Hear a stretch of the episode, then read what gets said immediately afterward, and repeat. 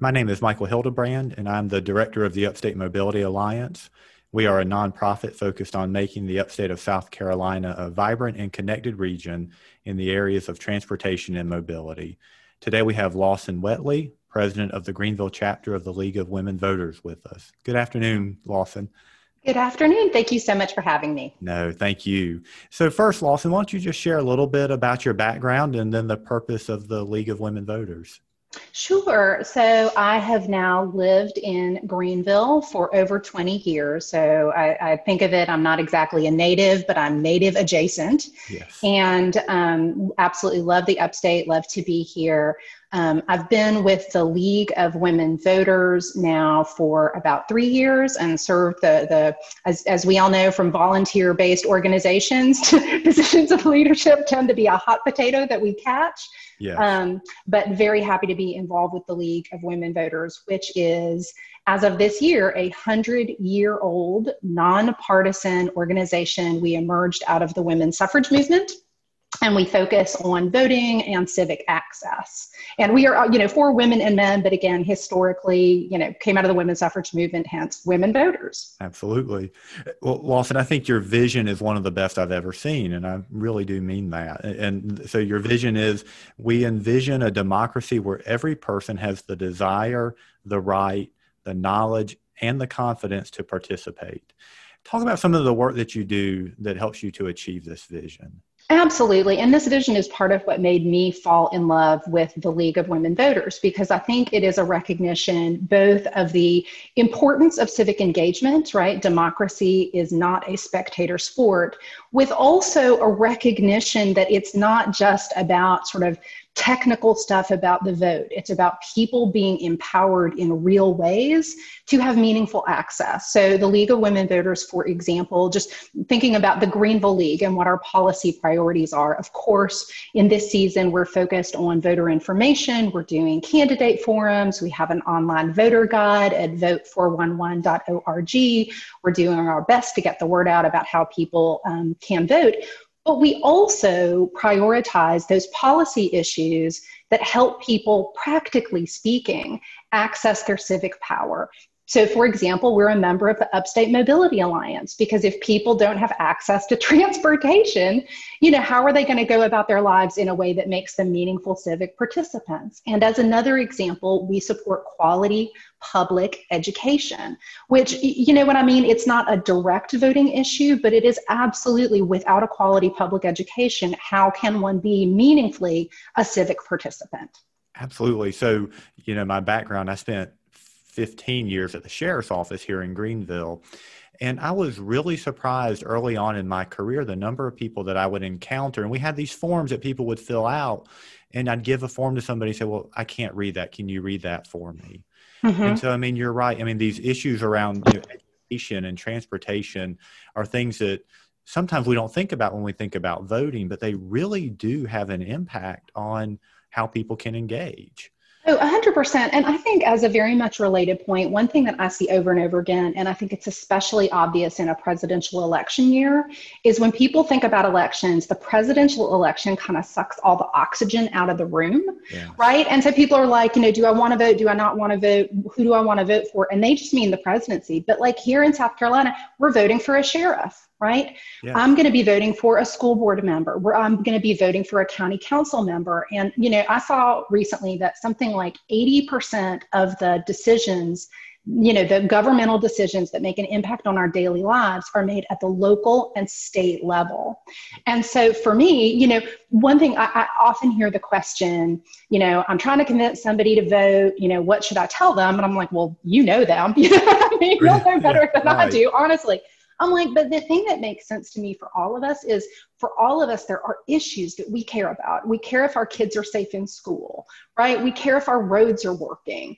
We care about how development is happening. And this November, we are all electing people who are going to be making those decisions on our behalf you know so it's that it's that informational piece of really connecting the dots between electing those people who are going to represent us the, the way we want them to or not Sure. No, and and you know, I think uh, this year especially, it, has been really interesting because of COVID.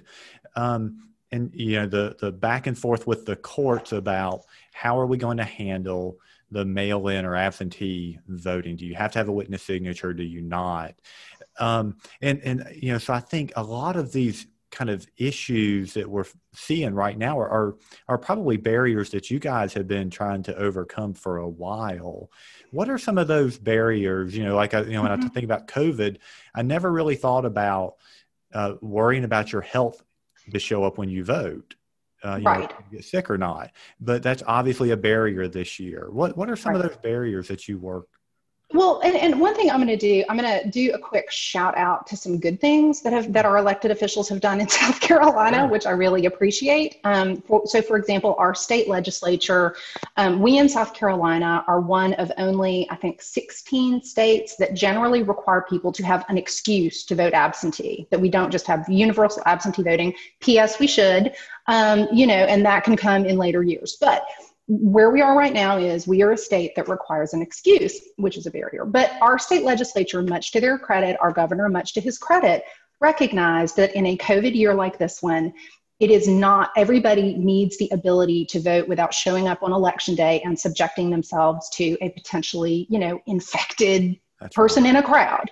And so our legislature, I believe unanimously, um, passed a bill that allows all South Carolinians to vote absentee, which means that every single South Carolinian can vote absentee in person here in Greenville. Starting, there's one location open already, and starting Monday, there will be four more locations where people can go just show up and vote, bring your ID, vote early, right? Everybody can do that. And so that's a good thing. So our legislature very sensibly removed a barrier that, you know, they didn't necessarily, you know, it was a, a choice of theirs and a great choice, and I applaud them for it. With that said, you're absolutely right that there are barriers. And those barriers are best described as vote suppression. And one thing that is the case about vote suppression is that it is death by a thousand small cuts, right? It's making it a little bit harder in a bunch of different ways to vote. And one example of that is requiring a witness signature on mail in absentee ballots. So, for those who don't know, here in South Carolina, if you get a, a ballot by mail, you, the voter, fill it out, of course. You sign it to, you know, say that you voted, great. But you're also required to have someone else sign that ballot as a witness and put their, you know, sign their name and put their address. Now, we have nonpartisan elected officials. These are the actual experts in our state. Local election officials, state level election officials, all have said this serves no purpose. So, you know, the, the witness doesn't have to, it could be a two year old, it could be anyone. There's no requirement, it serves no purpose. There's no ability to go check who the witness is. It does not protect the security of our elections in any way. But of course, having to go get someone sign your ballot exposes you potential for people living alone. Like this can be a real barrier. And our state legislature not only refused to take away the witness signature, but litigated that point all the way up to the US Supreme Court to make sure that it stayed as a requirement, which, by the way, given that it's been a back and forth, creates voter confusion, yeah. which itself becomes a barrier. And I just want to highlight that example of something that makes it a little bit harder to vote, adds a little bit of confusion to the process, serves no positive purpose whatsoever, is opposed again by our actual election officials. That's vote suppression. Yeah, no, I, I, think you really hit it home. I mean, it's it's the confusion more than it is nearly anything else. It's you know, what am I supposed to do? What can I not do? Um, mm-hmm. No, I think that's a really great point. Mm-hmm. So I want to go back. Uh, you mentioned that this is your 100th year anniversary, and uh, it also coincides, like you said, with the ratification of the 19th Amendment. So let's talk a little bit about trends with women voters. What mm-hmm. um, what have you seen in the in the recent past? You know, I, I see uh, in general they'll always talk about voter turnout. Mm-hmm. They tend to report that number, which is very very low. But when we talk specifically about women, what do you see? What are some of the mm-hmm. trends um, with women in voting? So, one thing that's very interesting to me, we've done so. Um, the reason why we've been around 100 years, we League of Women Voters, is because the 19th Amendment, which removed gender restrictions from voting, um, you know, was ratified 100 years ago. So that's the connection there. And um, one thing, uh, with apologies, I'm going to dork out just a little bit, but just to give people a sense of suffrage in the United States. um, what we started out with here in the States was only white property owning men could vote. So, like in our first presidential election in 1789, only 6% of the US population satisfied those requirements. Wow. So, that's, yeah, so that's where we started from. And so, if you look at the road to suffrage, which continues because we, because we continue to have restrictions that we need to fight against, but if you look at the road, it's you know the removal of property restrictions, which was final in the 1850s, um, the removal of race restrictions. So the 15th Amendment, which um, prohibited race from being a barrier to voting, was finalized in 1870, but P.S. Jim Crow laws in places like South Carolina kicked right up six years later, right? And so true racial access um, didn't come until the Voting Rights Act in the 1960s. And again, there continues to be race based vote suppression now. But so if you look at it, it's this whole history, right, of removing right. property restrictions and race restrictions and gender restrictions. And it's always been, you know, sort of a long and grinding and sometimes two steps forward, one step back kind of road. Yeah one thing that I find fascinating, just thinking about women and voting, and when the 19th Amendment passed and we say women got the right to vote, one thing to bear in mind is really that means white women because there continued to be race restrictions on African American women, Asian American women, Native American women. So, you know, even then, it's not like all women really got the right to vote then. But even so, what people thought was going to happen was that women were going to change the dynamic of voting right? That women were going to jump in and have sort of womanly perspectives, womanly concerns. I, I don't really know. And for a long time, that really didn't happen. It was actually a big disappointment to the proponents of women's suffrage who thought it was going to make a bigger, more meaningful difference than it seemed to. So, like, female voter turnout was pretty low for a while. The reason why that was was because the civic culture was that only men should be in the political civic sphere, right? Yes. As an example, here in South Carolina, um, well, we, by the way, didn't ratify the 19th Amendment until like 1968, but we continued to restrict women from the civic sphere in other ways. We were the next to last state to let women serve on state juries. South Carolina did not allow that until 1967. Oh my goodness. I did not right, know that. Oh, it's crazy. And I mean, again, next to last, Mississippi did it the next year. But this whole notion of what is the right sphere for women was that women belong in a private sphere, not in the hurly burly of the political world. And I think that itself, so for example, I found that up through the 1940s or so, women turned out to vote at much lower numbers. Again, mostly white women, because most other women couldn't vote. Yeah. But it seemed like that sort of stereotype or, you know, that that idea that women shouldn't play a role worked for the women of that era. Okay. So, so first of all, there was generational replacement, and women started to vote more. What you really have found, though, is that starting in the 1980s, there's a real gender gap. Um, you know, women definitely now think of ourselves as civic participants. We're more likely to turn out. We're a bigger share of the population. We're amazing. Um, but also, um, and especially Black women, by the way. I mean, Black women are just amazingly yes. participatory civic actors um, despite, again, racist vote suppression um, attempts that are sometimes successful. But also, there's a there's been a real gender gap in how women vote since the 1980s, and I think people think that's because it was in the 1980s that you started getting these kind of culture war elements that attacked, you know, reproductive rights and the idea of not having a social safety net. And so when you look at the, I mean, again, this you know, of course, we're all individuals and it's not like all women feel the same way and all men feel the same way. But women tend to be more supportive of, for example, a social safety net. Women tend to be more supportive of environmentally protective policies. Yeah. And when you look at the kind of partisan divide on those kinds of issues, one of the things that has happened is that women are sorting. So there's been a gender gap. I think in 2016, there was an 11 point gender gap um, in terms of how men and women voted in that presidential election. Oh, okay.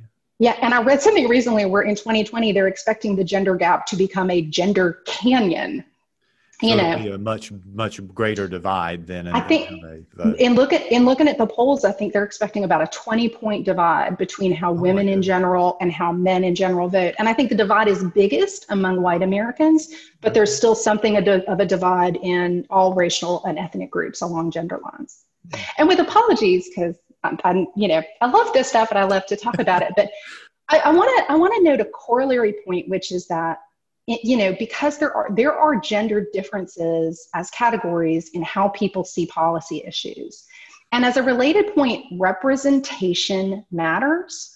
So as a corollary point we're talking about civic participation meaning voting but looking at civic p- participation in elected officials you know it matters so when you get women in office they are often going to bring a different perspective than men do. You know, when you have Black people in office, I'm thinking of, for example, Senator Tim Scott, right, who is able to get up and say, like, hi, my experience as a Black man is that there are concerns about police treatment, right. you know, and just bringing our own lived experience to the table as voters, as legislators, as all kinds of things, it matters, and we're stronger when we're more diverse. Because it gives it gives that diverse perspective. Everybody brings their own background to um, and experiences to to what they do, and and I think that's, I mean, I think it's a really important point that you make because we uh, we pride ourselves as a nation on being diverse and uh, unless you have that diversity in opinion and experience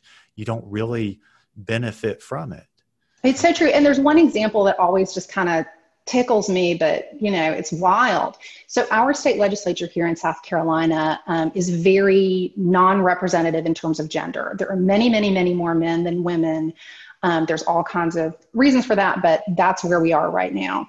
And there's this great organization, um, it's uh, the Women's Rights and Empowerment Network, that focuses on issues relevant to women and girls in South Carolina. So one of the bills that they um, that they pushed for and I believe successfully accomplished was something to get to require insurance companies to pay for a year's worth of birth control for women. Okay. And there's all kinds of reasons to think this is a great thing. It, frankly, no matter what one's political perspective is, it gives you know people more control over family planning. It reduces unwanted pregnancies, which also tends to reduce abortion rates for people who are you know anti-abortion. It's there's a lot that's great about it. And there was a hearing about it in the state legislature, and I believe all of the legislators who were, you know, making, you know, going to vote in the hearing were men. And one issue that they raised was, well, but if you let women get a year's worth of birth control pills, aren't they going to sell them on the black market? Oh and the women in the room just start laughing because that's not a thing, right?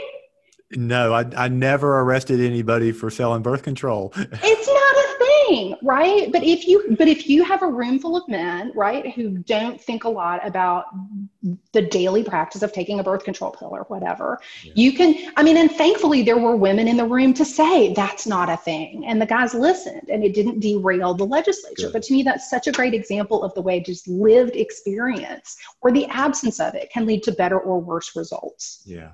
No. Uh, so, Lawson, one of the things that uh, from the first time you and I talked um, that has really just drawn me to you is just your um, enthusiasm for the issue. And I, and I hope that people that, that hear this uh, get that same kind of enthusiasm. And I really hope that what this does is help uh, attract people to, to the League of Women Voters. So, how can people uh, find out more about your organization? What, how can they get involved? What can they do to help? So thank you so much. Um, we, the League of Women Voters, um, we exist at the national, state, and local level. Our local branch here is the League of Women Voters of Greenville County. For people who might hear this, um, who are in other parts of the upstate, there's a branch in Spartanburg and in the Clemson area. Um, the easiest way to find us, we, we have websites. People can find the Greenville League on Facebook. We are at Greenville LWV, and we are an all volunteer organization, which you know, one thing that I love about that is we're all doing this because we care. And so you can't look at us for like a big budget, you know, we're not going to have a big shindig, but we are absolutely a grassroots organization just trying in our daily lives to make a difference to help connect people to their civic power. Um, so people can, you know, again, find our website, find us on Facebook. Um, please feel free to share my email address. I'm lawsonwetley at gmail.com. And, you know, for me, I do care a lot about this. I feel like for all of us, we have different seasons in life and different things that we care about. And the best we can do is assess in a moment what little difference we can make and then do that and then feel good about it and that's what i'm trying to do. And that's what i would love to help other people do too is just to help people figure out what they care about how they can make a difference and then do it and then pat yourself on the back because you deserve it. Perfect. Lawson anything else you want to say before we before we go? Vote! Perfect. Perfect way to I, Exactly. And, and, and more at length, I actually hope, um, I really want to emphasize just a practical point about voting in the upcoming election, including in all of the races. You know, please find out about your school board candidates. Um, please find out about your county council candidates. Um, you know, I'm happy to help you find that, but vote411.org um, .org is one way to do that. And I really encourage everybody to vote early in person if possible. You want to get your vote in, you want to minimize the risk, and you want to make it as safe as possible for the people who have to vote on election day. So even for those who say, I don't mind standing in line, every single person who votes early makes a space in line for somebody else. So vote ideally early. Perfect. Thank you, Lawson. Have a good day. Thank you so much.